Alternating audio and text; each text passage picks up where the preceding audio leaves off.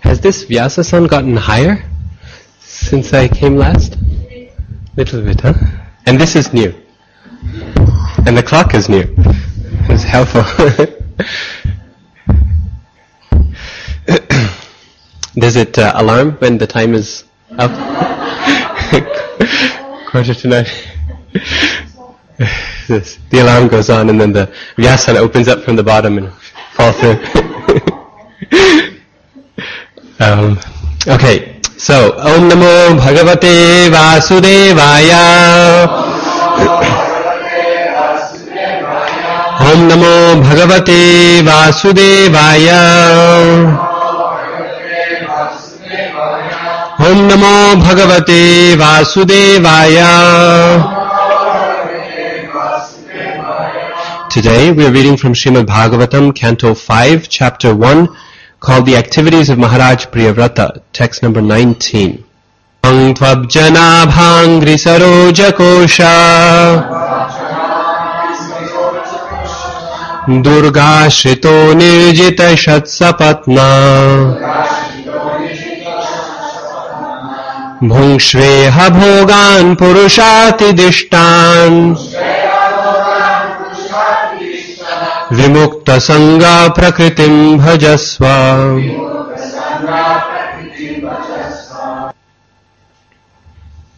Tvam, yourself. Tu, then. Abjanabha, of the Supreme Personality of Godhead, whose navel is like a lotus flower. Angri, feet saroja lotus kosha hole durga the stronghold ashrita taken shelter of nirjita conquered shatsapatna the six enemies the mind and five senses bhungshva enjoy iha in this material world. bhogan enjoyable things. Purusha by the supreme person. Atidishtan extraordinarily ordered. Vimukta liberated.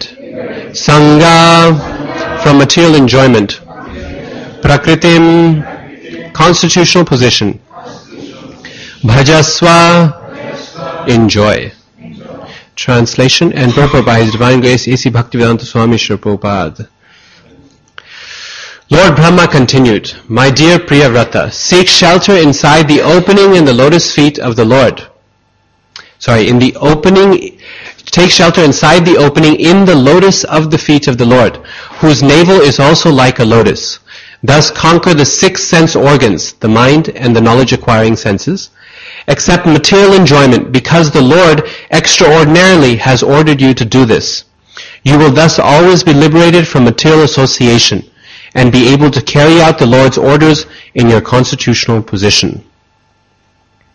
Please repeat. Lord Brahma continued.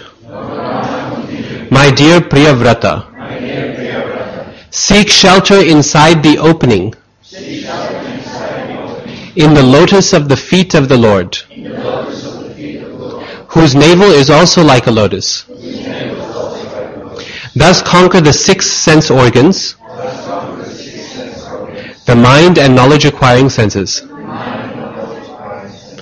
Accept material enjoyment because the Lord extraordinarily has ordered you to do this. You will thus always be liberated from material consciousness and be able to carry out the Lord's orders in your constitutional position. Purport. There are three kinds of men within this material world. Those who are trying to enjoy the senses to the utmost are called karmis. Above them are the jnanis, who try to conquer the urges of the senses. And above them are the yogis, who have already conquered the senses. None of them, however, are situated in a transcendental position. Only devotees who belong to none of the above-mentioned groups are transcendental. As explained in Bhagavad Gita, Mam chayo vyabhicharena bhakti yogena sevate sagunan samatityaitan brahma bhuyaya kalpate. One who engages in full devotional service, who does not fall down in any circumstance, at once transcends the modes of material nature and thus comes to the level of Brahman. Lord Brahma herein advises Priyavrata to remain transcendental in the fortress, not of family life, but of the lotus feet of the Lord. Abjanab Hangri Saroja.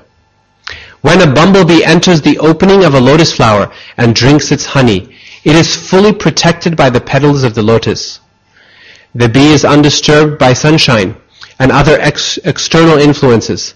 Similarly, one who always seeks shelter at the lotus feet of the personality of Godhead is protected from all dangers.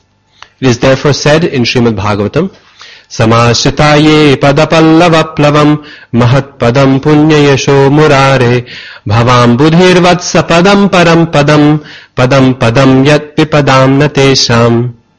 For one who has taken shelter of the lotus feet of the Lord, everything becomes easier. Indeed, even crossing the great ocean of nescience, Bhavam Bodhi, is exactly like crossing the hoofprint created by a calf, Vatsapadam. For such a devotee, there is no question of remaining in a place where every step is dangerous. Our actual duty is to carry out the order of the Supreme Personality of Godhead. If we are fixed in our determination to carry out the supreme order of the Lord, we are always secure, regardless of where we are situated, whether in hell or in heaven. Herein the words prakritim bhajasva are very significant. Prakritim refers to one's constitutional position. Every living entity has the constitutional position of being an eternal servant of God. Therefore, Brahma advised Priyavrata, be situated in your original position as an eternal servant of the Lord. If you carry out His orders, you will never fall, even in the midst of material enjoyment. Material enjoyment achieved by dint of one's fruitive activities differs from material enjoyment given by the Supreme Personality of Godhead. A devotee sometimes appears to be in a very opulent position, but he accepts that position to follow the orders of the Supreme Personality of Godhead. Therefore, a devotee is never affected by material influences. The devotees in the, Krishna, the devotees in the Krishna consciousness movement are preaching all over the world in accordance with the order of Sri Chaitanya Mahaprabhu. They, ha- they have to meet many karmis, but by the influence, but by the mercy of Sri Chaitanya Mahaprabhu, they are unaffected by material influences. He has blessed them as described in the Chaitanya Charitamrita. Kabhuna badhibe tomar vishaya taranga punarapi eitai babe mor shanga. A sincere devotee who engages in the service of Lord Sri Chaitanya Mahaprabhu by preaching his cult all over the world will never be affected by vishaya taranga, material influences. On the contrary, in due course of time, he will return to the shelter of the lotus feet of Lord Sri Chaitanya Mahaprabhu and will thus have perpetual association with him. ओम ज्ञानतिमिरान्धस्य ज्ञानाञ्जनशलाकय चक्षुरुन्मिलितं येन तस्मै श्रीगुरवे नमः So, um, this section, Srimad Bhagavatam, is a, uh, an attempt by uh, Lord Brahma to convince uh, Priyavrata, who is not king yet, but will become soon, uh, to um, take up household life, uh, get married, and take up uh, the kingship uh, in of this entire world. Uh, and so you find this in Srimad Bhagavatam quite often, that there's this um, tension going on between the householders and the renunciates. Uh, in fact, uh, we read a few verses before about the importance of the Varnashrama system, Prabhupada, uh, the, in, the, in the verse actually, and then Prabhupada was explaining the purport. Uh, and in order for Varnashram to work uh, properly, there should be, there has to be tension between, between two categories.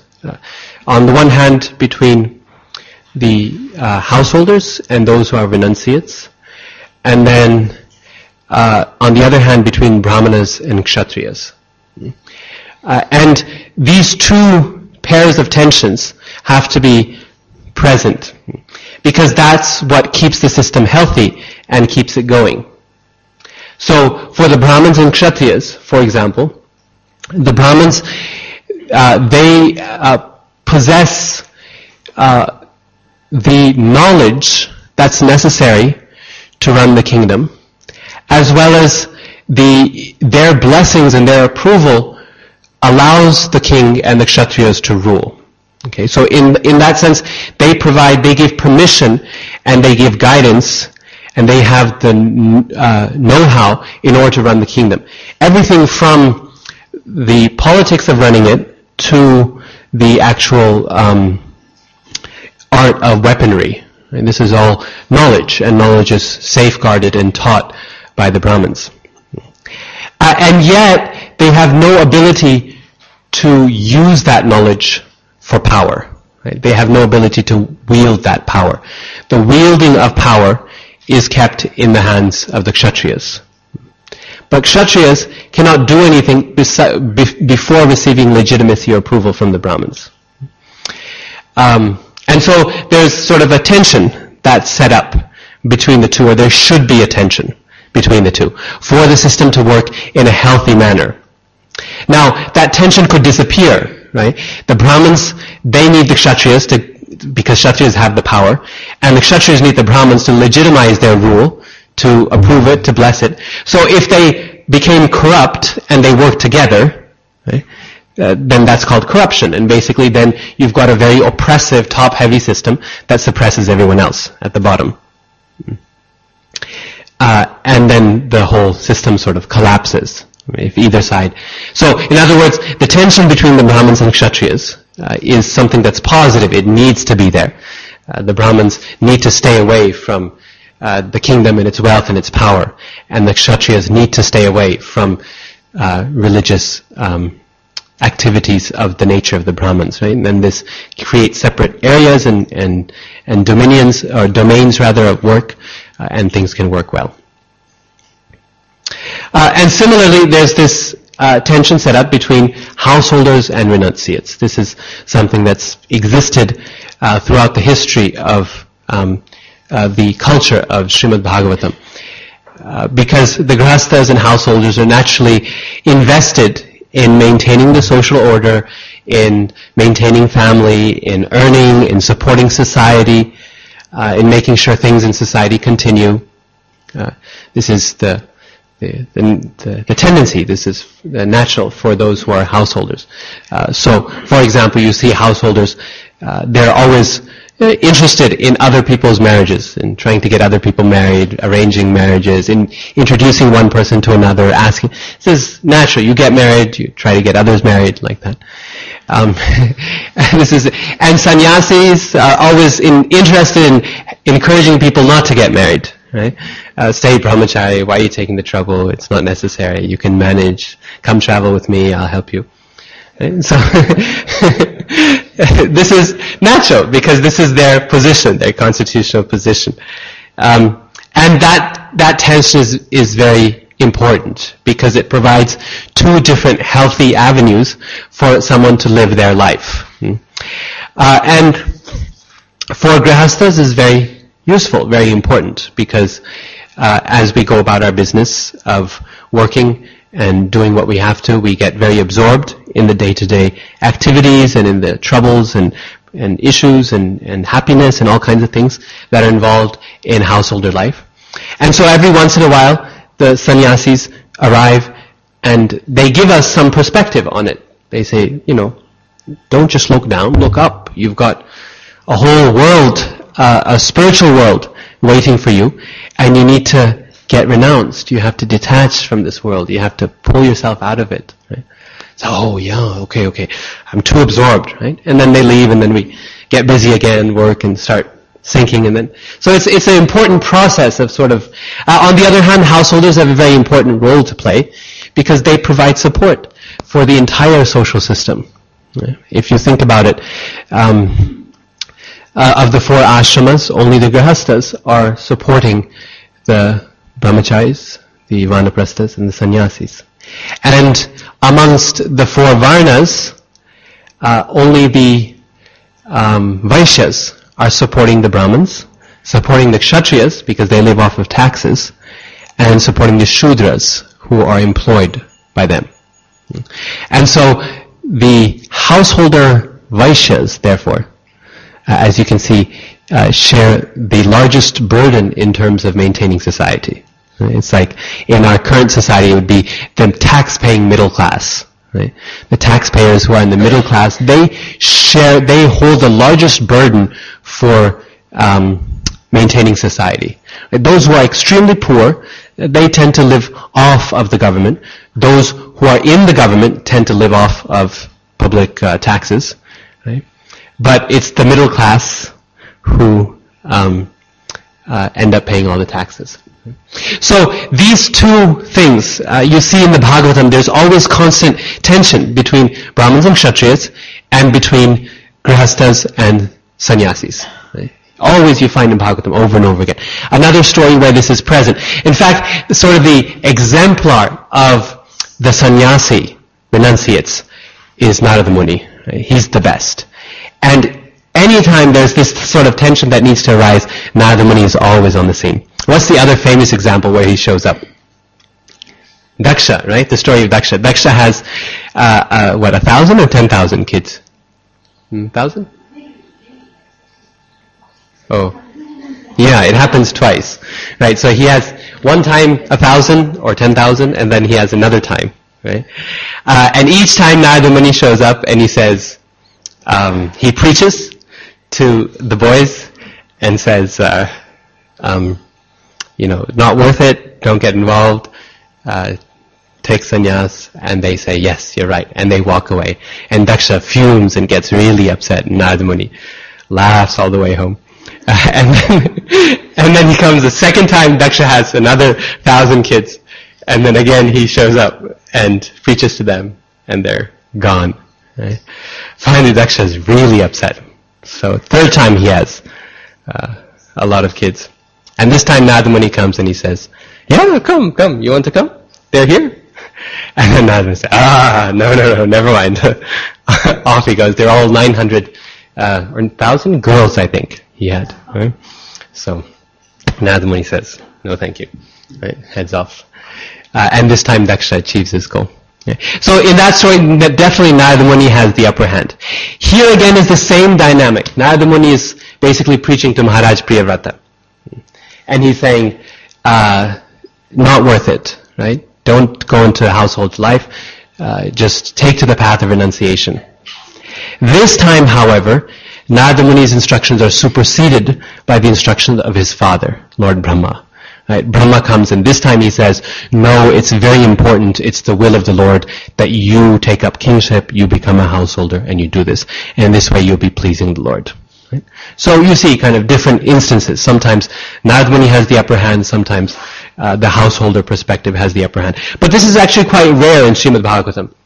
By and large, Srimad Bhagavatam is a text, uh, is a is a scripture that preaches renunciation. It ultimately uh, encourages us to become free of household life. And whenever household life is encouraged, then it's also always encouraged with that perspective of renunciation in mind.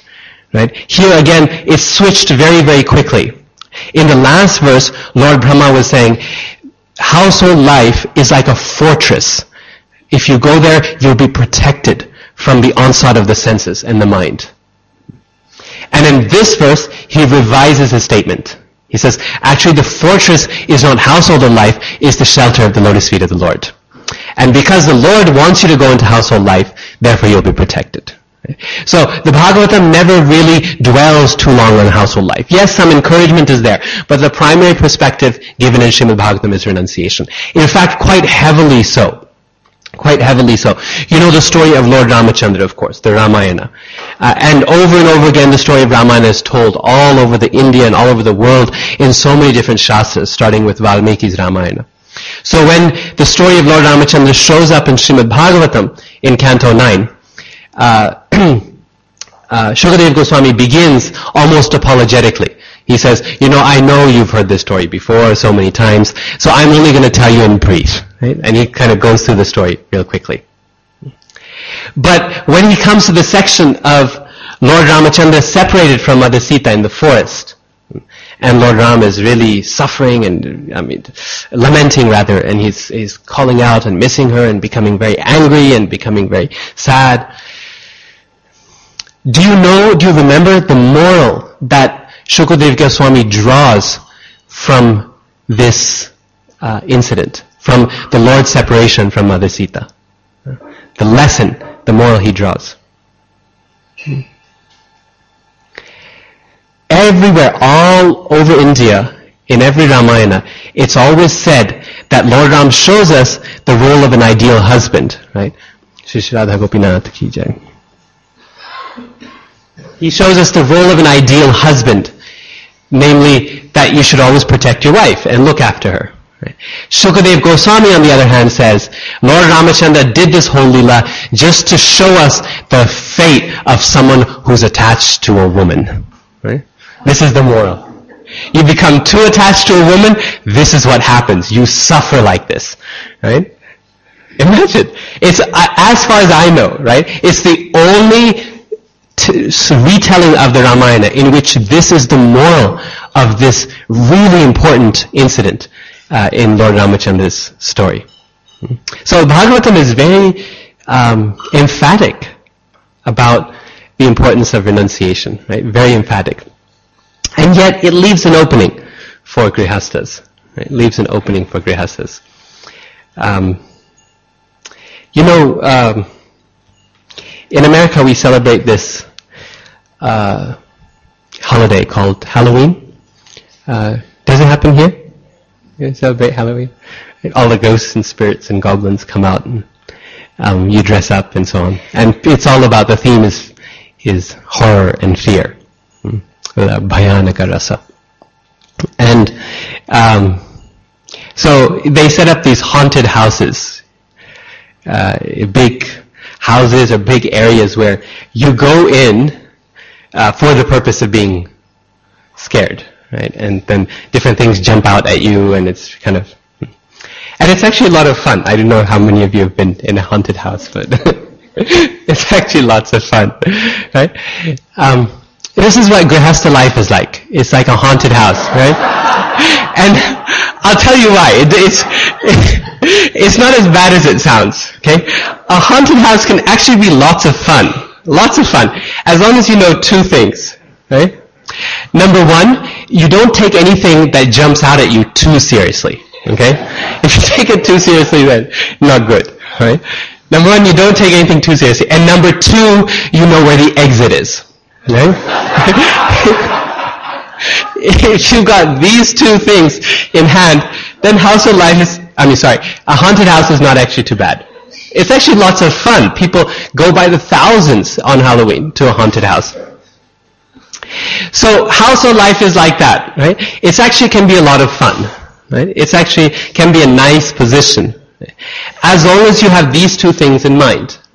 Anything that jumps out at you, you don't take too seriously, right? Household life can have so many ups and downs and goods and bads, and you kind of realize that, yeah, this is kind of what I signed up for. This is part of the whole story, right? If I'm looking for a platform of equilibrium and steadiness and sort of life goes on very, very peacefully, then that's not going to happen in household life, right? This is, things are going to rise and things are going to fall and problems are going to come and happiness is going to come and all kinds of things, ups and downs are there. So not taking anything with too much seriousness, right? Oh my God, it's the end of the world.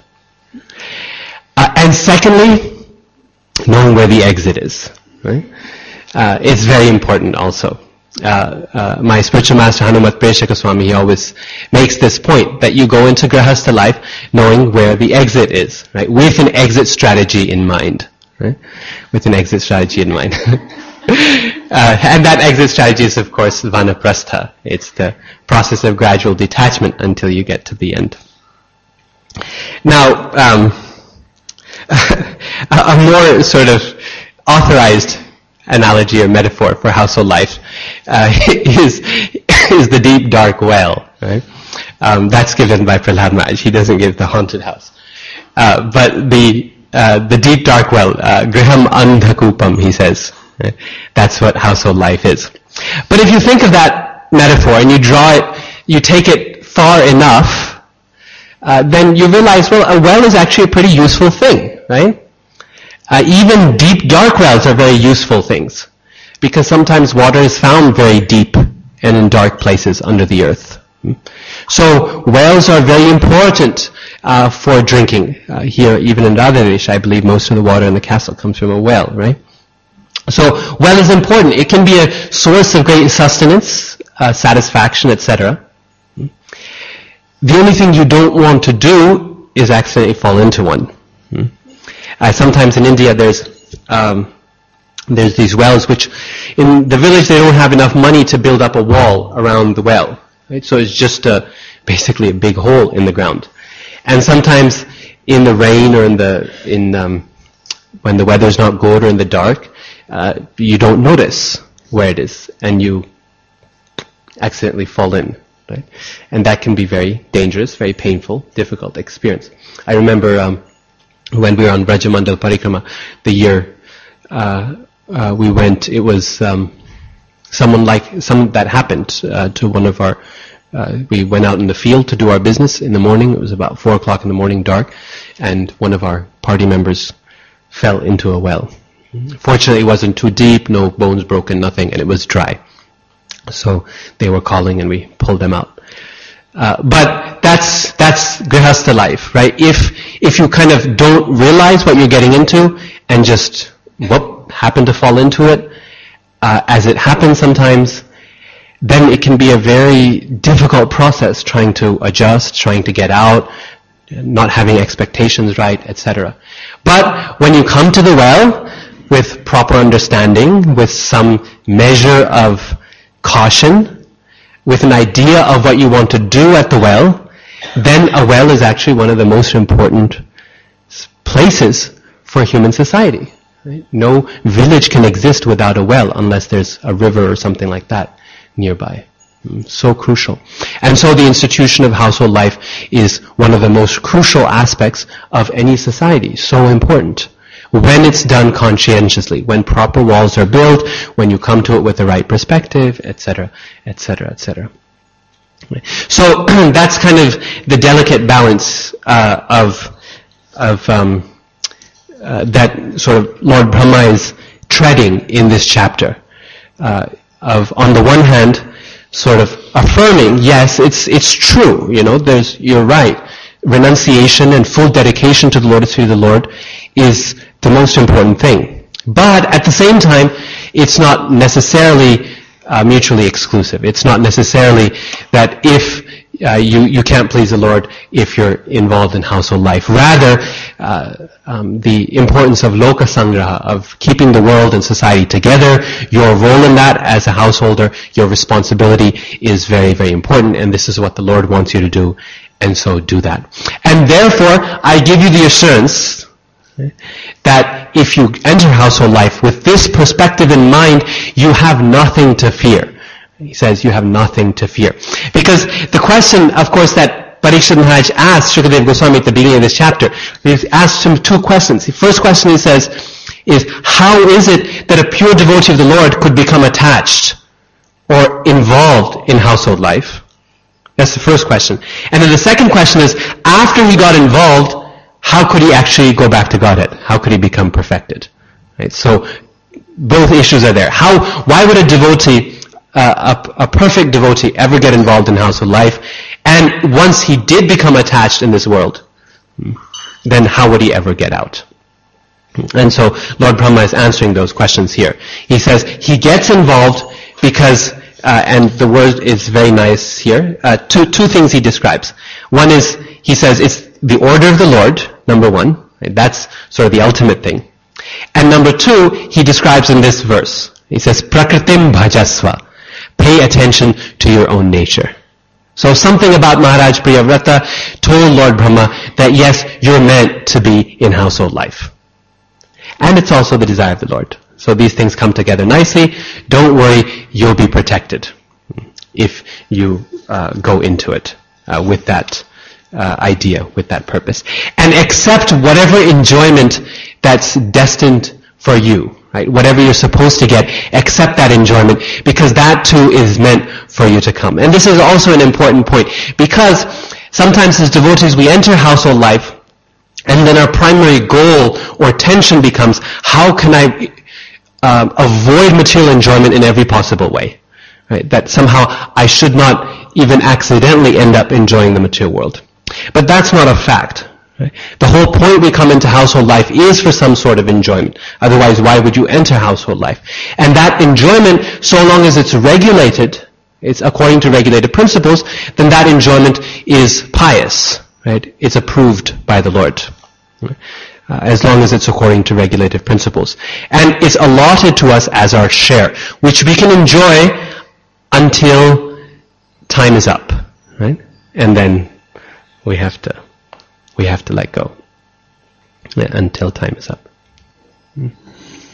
Um, uh, and so, uh, you know, recently um, I was uh, talking to a devotee, he was asking about the performance of Garbhadhana Samskara. Uh, and Prabhupada talks about it as pretty much the most important samskara other than marriage uh, that he discusses in his books.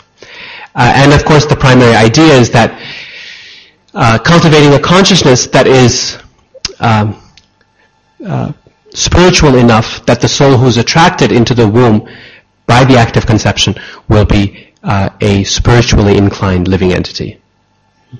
Uh, and that the whole process of creating a child is done conscientiously. It's done with purpose, with direction. That's the idea. And so one question he asked me was, well, I mean, should we like do this whole thing and no, like try to not enjoy at all? Right? Uh, let, let it be something that's as miserable or as, I don't know, difficult as possible. And the answer is no. Right? The answer is no. Uh, the point is, yes, there is certain type, certain level of enjoyment that's allotted to a living entity based on their position. Right? There are certain kinds of enjoyment that a sannyasi receives as a result of his position. There's a certain kind of enjoyment that a grihastha receives as a result of his position. A certain kind of enjoyment that a brahmachari receives, etc.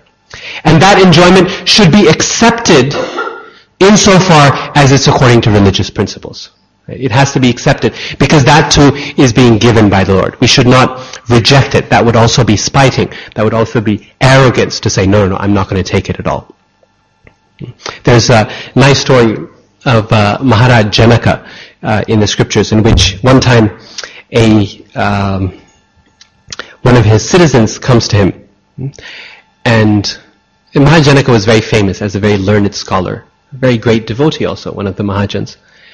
Even Lord Krishna mentions him in Bhagavad Gita, in Janakadaya, he says. Janaka and many great souls in the past became devotees through this process.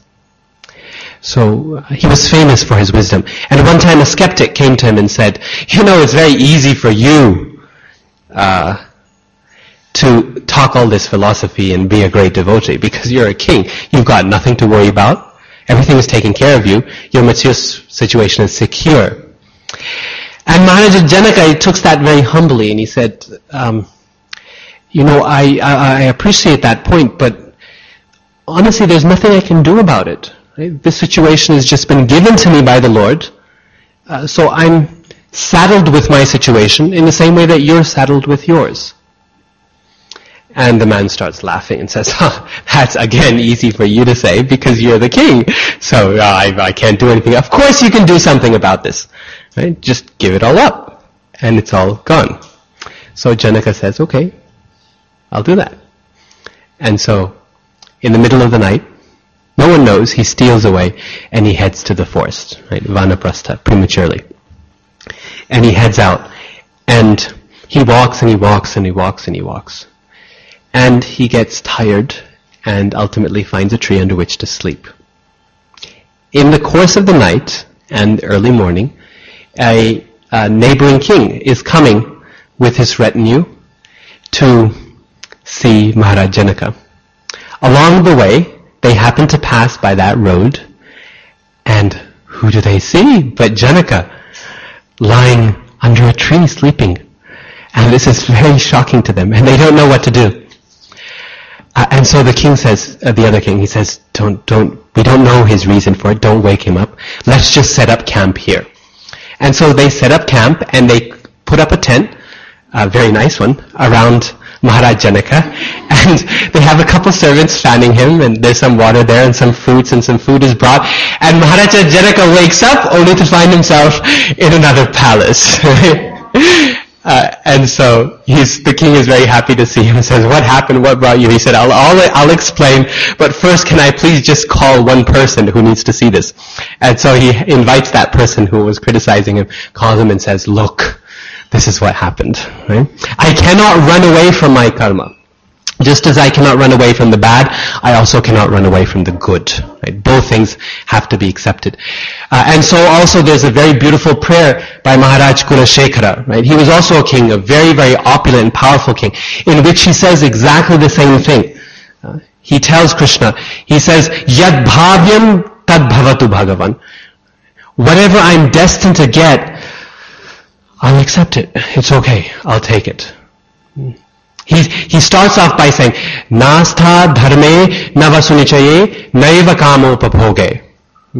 He says, My Lord, I have no desire for dharma, navasunichaye, and I have no desire for money or wealth. Naiva kamopabhoge, and I don't want any sort of sense enjoyment. But then he looks at himself and he says, you know, he's a king. Unlimited forms of sense enjoyment, unlimited amount of wealth. So then he says, Yad bhavyam tad bhavatu bhagavan. Purva karma anurupam. Whatever I am supposed to get, purva karma anurupam, according to my past karma, tad bhavyam. Let it be. Fine. I'll accept it. Hmm? But my prayer, tvat padambho ruhayugagata nischala bhakti bhaktirastu. Let me always have my mind completely fixed on the lotus feet, on your lotus feet. Hmm? Your, the, the, your feet, that are just like a lotus flower. Exactly the same message Brahmaji is saying here. Hmm? That whatever enjoyment you're destined to get, bhajaswa, right? accept it, worship it. Uh, bhajaswa means also accept or share it. Right? Take part in it, bhajasva. It's according to your nature, according to your karma. Accept it. But, right, make sure you're protected by the lotus feet of the Lord. Make sure you're doing this according to His desire, according to His plan. Then things will be okay. Hmm. Things will be okay. So, I'll stop there. Any questions or comments? Uh, Mother?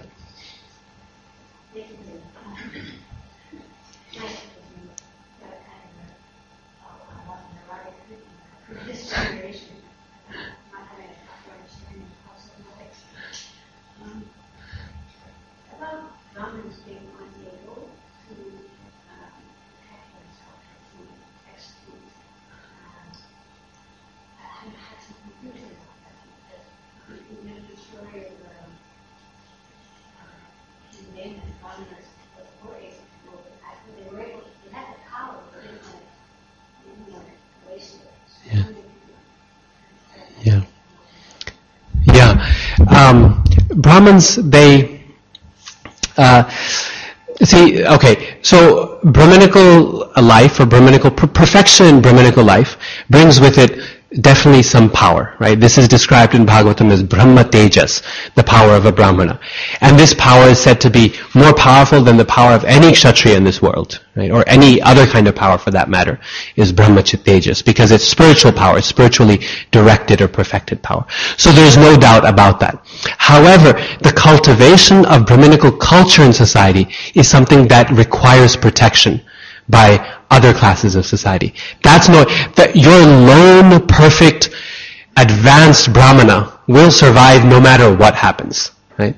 Uh, that because he is fully surrendered to the Lord, or at least completely self-controlled. Therefore, he's completely independent and fearless. And therefore, that brahmana doesn't or should not require anything in terms of protection. But there's very little chance that there will be another generation of Brahmins who will be encouraged to pursue that lifestyle unless there's some proper protection offered to them. Okay? And therefore it was the duty of the Kshatriyas to provide protection for, for the Brahmins. Because, yes, sure, they can kill if necessary. But by killing, they're also destroying one of their most important religious principles, which is ahimsa, right? So by doing what's necessary to pr- protect Brahminical culture, the Brahmanas end up in some way destroying it. And this is why when the Brahmins were doing the fire sacrifices in the Ramayana, and the demons, the Rakshasas were disturbing them, sage Vishwamitra came to King Dasharatha and said, I need your son to help me go and defeat these demons. And he tells them again specifically that I am capable of doing that myself. And clearly Vishwamitra was. He was very powerful. But uh, he says, we will not, right? While the sacrifice is being performed, it's kind of like if we kill, then we destroy the sacrifice. So either they destroy it or we destroy it. What's the difference? Right? Because we've broken one of our principles that's involved ahimsa for the, for the brahmanas. So that's why Brahminical culture requires external protection on all levels, physically of course, but also in terms of creating a, a social space where uh, uh, education and, and the pursuit of spiritual knowledge can take place. Uh, yes? How does the brahmachari know that now it's, it's time to get married, and how does the grihastha know now it's time to take married? Are there some internal symptoms, desire or renunciation? Right. Yeah, the, the brahmachari, um, uh, well, the, the first indicator uh, of the need of, of ha- making a decision is age, right, is age. Uh, namely, that um, Prabhupada explains that around the age of 25, uh, you, sh- you should start making a decision about it, right? At that point, make, being indecisive is not very good means a decision should be reached relatively soon around that time, uh, whichever way the decision goes. So age is a very important factor in sort in both cases. Uh, but then the second stage is the, the second thing, of course, is personal desire. Is you sort of realize, okay, I'm coming to a point where these issues make a difference to me, right? At a certain age, of course, the desire or interest in the opposite sex arises. But nevertheless, even at that stage, it may not be an issue. In other words, it's not something that matters much in your life. You can stay absorbed in your work and your career and your service or whatever and just kind of ignore it. At some point in life, it becomes like, okay, I can't ignore this anymore. Right? I have to either make a concerted decision and effort to stay brahmachari, or I have to, you know, um, I have to become a grihastha. Uh, so that's then another indicator. And then the third is, of course, seeking advice from others. And this is what Maharaj Priyavrata is doing here. He gets advice from his spiritual master about it, and he goes also to um, Lord Brahma, who is would be his uh, um, grandfather, right? uh, his grandfather, uh, and and others, and says, you know, what is the will of the Lord? What is my nature? Apparently, Lord Brahma understands Maharaj Priyavrata's nature. This is why he's saying, Prakritim bhajasva, do according to your nature. Right? So apparently he, he knows him well enough where he's saying, I'm telling you this is your nature, you, you should do this. Um, so in those ways we can kind of tell, okay, it's time to make a decision. And then for grihasthas entering vanaprastha, something similar. Prabhupada, in one place he says, when the hairs start turning white uh, on the head, then then it's it's time to start thinking. And few just few verses before, he says, uh, at the age of 50 or a little after that. So around that time, he says it's important to.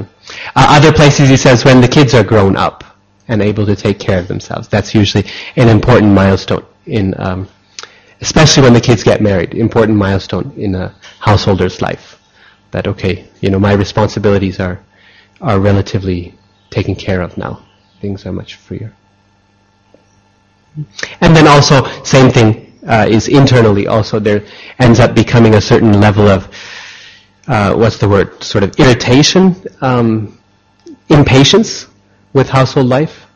Like, um, I, I, can't deal with this anymore. You, you, deal with it, right? And that impatience is a good sign that, okay, no longer necessary to micromanage. Hmm? Yeah. yeah, we've been in the haunted house long enough, and time for a more steady existence outside of the where where people don't jump out at you when you're not watching. So, um, yes.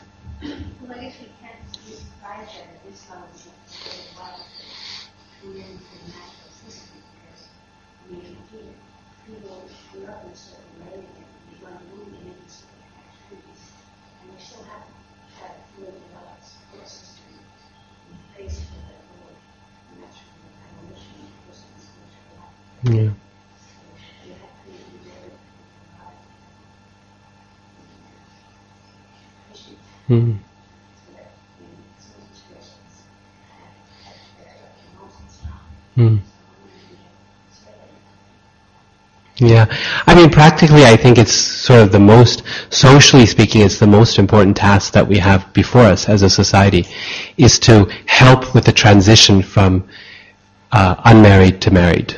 I mean, if that, if we can help with that and create some sort of structure, something that you know uh, can can ease that transition and make it more conscientious and so on, then um, then practically so much would be helped, so much would be solved. Um, you know, because in terms of structures in place to help other stages of life, I think, you know, I think we've we're at least getting there. We're doing good progress in terms of, you know, sort of conscientious training and so on.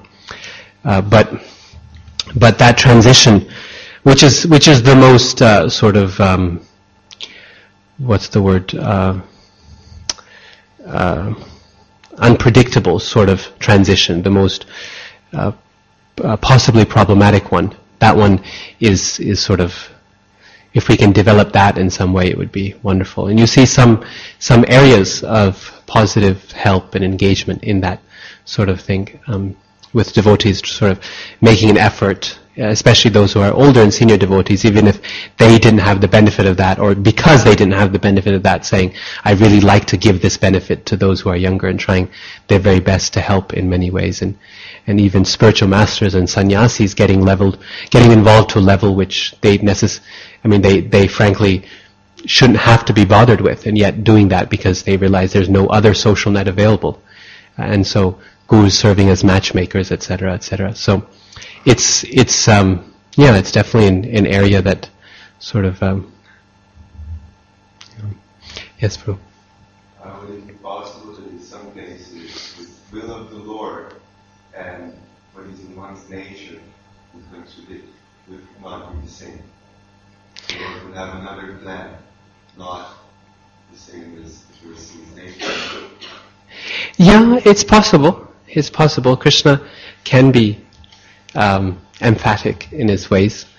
Uh, it's possible, but generally Krishna doesn't push like that. He doesn't push us in a way that we know will crumble and collapse later. You know, because what's the point? Means he can get an extra five years of brahmacharya out of us and then we just, you know, he, he, his interest is not to do that. Um, so, uh, generally, sometimes he can, uh, he can want that we go through a certain process of getting there. Uh, but um, uh, but the transition may be longer or shorter, it may be easier or more difficult. But Krishna generally encourages us to follow our nature. I mean, even in Bhagavad Gita, right, with Arjun, he's telling him to follow his nature, and his instruction is consonant with Arjuna's nature.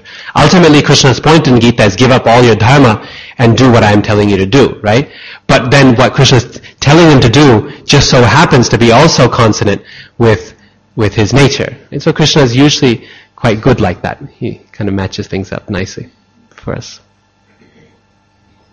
Other questions? Yes. In the Bible, two kinds of material enjoyment described. One is according to our previous fruitive activities, and one is that is given by Krishna. So how do we know the difference? Yeah. Um, okay. Let me uh, find that yeah. Okay. Uh, material enjoyment achieved by dint of one's fruitive activities differs from material enjoyment given by the Supreme Personality of Godhead. So, um, my understanding of this sentence here is uh, when Prabhupada says, given by dint of one's fruitive activities, he means the efforts that we, the fruitive efforts we put up, put uh, ourselves through in this life in order to better our material situation. Uh, as opposed to our past karma. Because our past karma is basically whether you take it as past karma or you take it as given by the Lord, either way it's something you're stuck with. It, you know, you can't really deal with it. But what you do for the future and how you develop this life, uh, that's sort of up to us. And so the point he's making is that uh, when we when we struggle for material enjoyment as it's created uh, by us and our own desire and our own plans, then that material enjoyment has the potential of um, entangling us, of trapping us and pulling us down. But material enjoyment that we end up getting simply because it's part of our package when we come into this world, past our past karma or given by the hand of the Lord or, or maybe the same thing, depending on your perspective. That is something that we just have to accept and we should accept rather cheerfully, whether it's good or whether it's uh, bad. Does that make sense? Okay. There was a, an, another uh, um, uh, nice point here. Um, um, yeah, this point that he's making of don't fear, right? don't be afraid, uh, because Krishna will protect you even in the midst of that enjoyment. Uh, and and um, I, I, think that's that's a nice place to end because it's a sort of an overall point is that regardless of which ashram we're in, right, we sh- we you know we shouldn't fear. Um, uh, even in grihastha life, uh, not to fear that I'll become, I'll become completely fallen in Maya. Because, you know, we hear so much, 50% of your material life is finished, 75% of your material, spiritual life rather is finished when you go into grihastha life. Yes, that's true, but also we realize, okay, if I'm doing it by the instructions of the Lord, then Krishna will protect me. Uh, in that he'll let me know when it's time to move on. He'll help me see things if I'm seeing them in the wrong way, if I'm becoming too attached. And we see that Krishna does help very practically. He helps us. Uh, and he kind of lets us know uh, when we're getting too, you know, absorbed in the whole scene and not, and losing our perspective. Krishna will give us little reminders, and sometimes very strong reminders. Uh, in, in this way, he, he protects us from becoming, he'll, he'll never ever let devotees become so absorbed in their grihastha life that it becomes absolutely impossible to, uh, to um, detach themselves ultimately and surrender to Krishna. He, he never allows that. And so material enjoyment for a devotee is always contained. And we see this also. It's always like, you know, you get some enjoyment, but Krishna will never give it at such a degree that you know you just kind of go, oh, this is the greatest thing in the world, because he doesn't want that uh, for his devotees. Right? He always kind of gives it in a tempered, and this is his protection uh, for devotees. Okay, uh, thank you all very much for your attention. Srila Prabhupada ki jai. Srimad Bhagavatam ki jai.